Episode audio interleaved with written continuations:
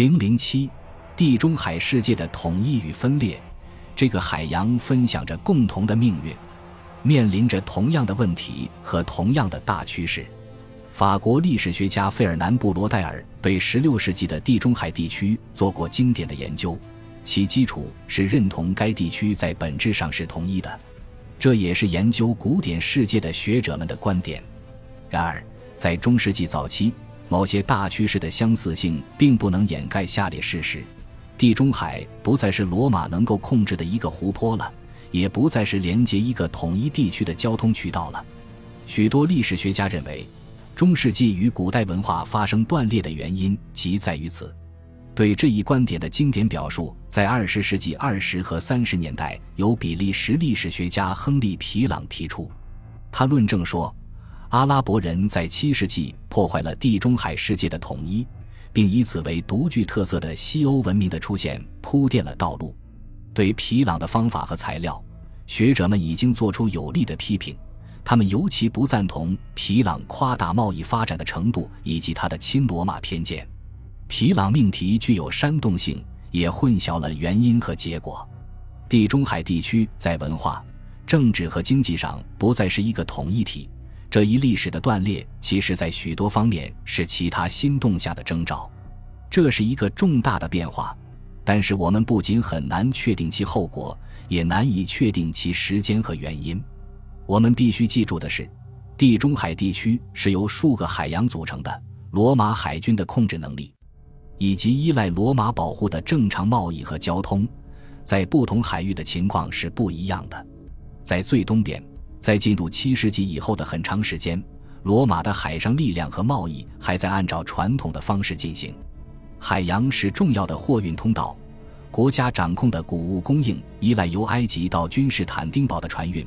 在西南土耳其海岸边发现有六百二十三年前后沉没的一条船，里面有装葡萄酒的双耳细颈陶瓶和其他大批生产用具。在西边的蒂勒尼安海，虽然短途的沿海航行还在继续。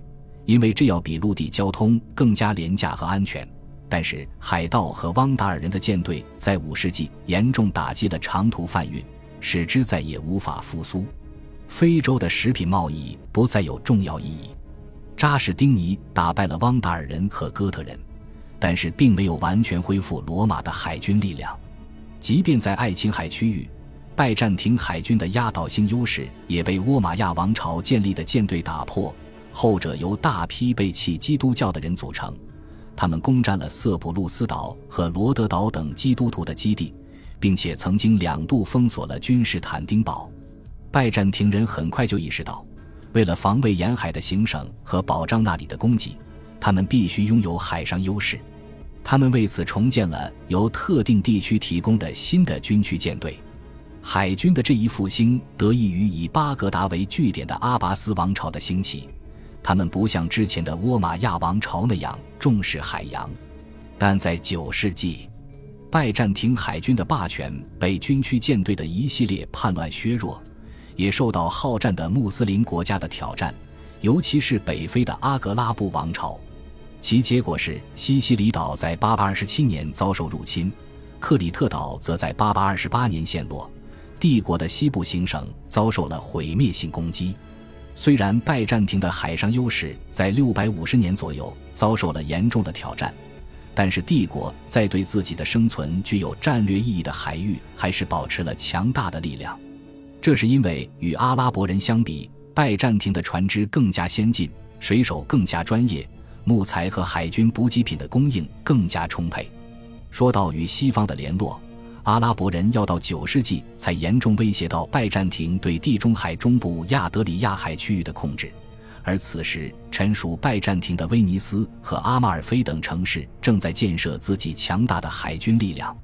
拜占庭海军实力的强弱变动，仅仅是妨碍它与西方交通的诸多因素中的一个。陆上交通被阿瓦尔人和斯拉夫人的入侵隔断，也是同样重要的原因。到九和十世纪。陆地通道才因为巴尔干地区的基督教化而重新开放。帝国与西方的疏远还有多种心理原因。在罗马帝国后期，东西方之间已经存在语言隔阂，希腊语在西方成为少数像波伊提乌斯这样的知识分子才掌握的语言。在与扎什丁尼的战争中，东哥特人刻意利用了意大利人对怯懦的希腊人的疑心。当局很清楚东西方之间的对立在政治上是危险的，所以在七世纪君士坦丁堡的一次公开审判中，一位持不同意见的神学家被指控喜欢罗马人，仇恨希腊人。拉丁语在东方不再是行政事务中使用的官方语言。通过文化的融合，也因为皇帝福卡斯的屠戮，拉丁语原来在首都享有的重要性逐渐减弱。六世纪中叶的历史学家还能够细致地描写在西方发生的战事以及日耳曼人的风俗习惯，而在之后的历史著作里，关于西方的内容只是偶尔的旁白。到了九世纪。重要的年代记作者对西方的兴趣局限于记载教宗对支持圣像破坏的拜占庭皇帝的厌恶和敌意。虽然帝国政府展示了更加宽广的眼界，试图继续履行自己在西方的责任，继续向法兰克人和叛逆的伦巴德人派遣使节和送去金钱，但是由于在东方面临更加急迫的压力，因此没有能力为西方动用足够的人力和金钱。到了七世纪三十年代，根据记载，在帝国与阿拉伯人殊死格斗的关头，部署到意大利的拜占庭军队人数减少了。在出土的法兰克人前壁角藏中，也不再见到有来自拜占庭的礼物。阿拉伯人的进攻意味着迫在眉睫的危险和经济需求，而处在解体之中的西部帝国变得日益遥远和无关大体。因此，在整个地中海地区。人们的视野逐渐变得狭窄。拜占庭意大利是一个很能说明问题的例子。在这里，本地人和外来士兵的融合造就了一个军事上高效率的社会，培养了强烈的地方认同。而他们对拜占庭的态度，仅仅是因为惰性留存下来的名义上的忠诚。与世界帝国的联系被削弱，并非没有益处。摆脱了统一的精英文化的压制。摆脱了单一的大都市中心那迷人且强烈的吸引力，地方文化和地方社团得以逐渐繁盛。有时候，这一形式也伴随有地方族群意识的觉醒，譬如西班牙巴斯克人和非洲摩尔人的情况。在其他地方，譬如在意大利，地方文化体现为老城市重新恢复的活力和自我认同。在罗马世界，大宗的货物和产品通过官方的渠道进行运输。尤其是国家赞助的运货人，不过长途贩运只具备有限的重要性。国家机器崩溃之后，特别是在西方，如此的大规模货物运输就受到种种限制。长途运输越来越依靠犹太商人和叙利亚商人，他们的专长是从东方贩运奢侈品。关于这些长途贩运商人的记载，到七世纪就不多见了。不过，东方的货物还是继续通过其他途径流向西方，很多是拜占庭送给西方盟友和重要教会人士的礼物或者外交礼品。它们的意义远远大于它们的数量和价值，因为这些礼物不仅是社会身份的标志，而且也成为本地手工业者参考的样品。即便是日常用品的流通，也从来没有完全停止。尽管潮流是使用各地自己生产的牛羊皮纸，在敬重传统的罗马和拉维纳，特别重要的文件仍然书写在纸草上。也就是说，七世纪发生的变动局限于当时已经相当有限的商业交流，而且这一变动不涉及西方非基督教地区。西班牙和北非进入了伊斯兰教的自由贸易区，由此与黎凡特发展起有利可图的贸易联系。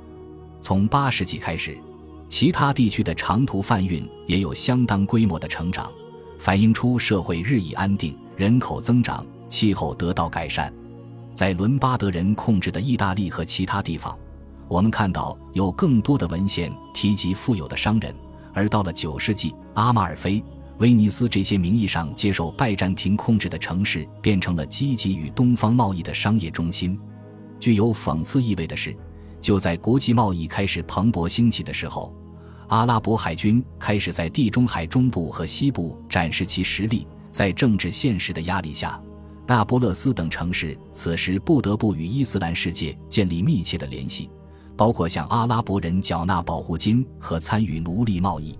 到了十世纪，在阿拉伯地理学者对南意大利港口的描述中，通过观察塔里这一伊斯兰教徒所使用铸币在半岛南部的流通程度，我们可以判断贸易联系的广泛程度。其他非商业的渠道对于货物流通也依然是重要的。教宗的文献经常会提及东方的圣徒遗物、服装和装饰品，其中许多是作为官方礼品来到罗马的。大量昂贵的纺织品经由正式或者非正式的外交途径到达西方。西方来的使节克雷莫纳的利乌特普兰德试图把一件丝织衣物偷偷带出君士坦丁堡，被当场抓获。其实这种行为在当时十分流行。拜占庭人试图限制西方人这样做，以便维持这些奢侈品的昂贵价格。所以，简单的相信皮朗的观点。不足以解释地中海地区极其复杂的统一性问题。虽然东西方之间的联系在性质和程度上都经历了变化，但却从来没有彻底中断。西方人始终知道存在着一个富裕且强大的东方，他们对东方的知识，与其说是通过商人取得的，不如说是来自外交家和朝圣者的口头传述。而东方人在当时却没有太多理由对贫穷的西方产生同等程度的兴趣。来自东方的艺术品和奢侈品对西方产生了重要的冲击，尤其是让那些从事贸易的城市有了存在的理由，从而使其稳定发展起来，给予欧洲的经济和文化惊人的影响。但是，涉及的人群仍然只是少数精英。与罗马帝国的情况一样，无论是在东部还是西部。经济的基本性质还是农业的，人口的绝大多数是艰辛贫苦、自给自足的农民。他们在西部饱受地方领主的压迫，在东部则处在包税人的淫威之下。地中海地区的地图此刻由繁多的地方社团拼接而成，这既是这一地区脆弱的原因，也是它的力量之所在。恭喜你又听完三集，欢迎点赞留言。关注主播，主页有更多精彩内容。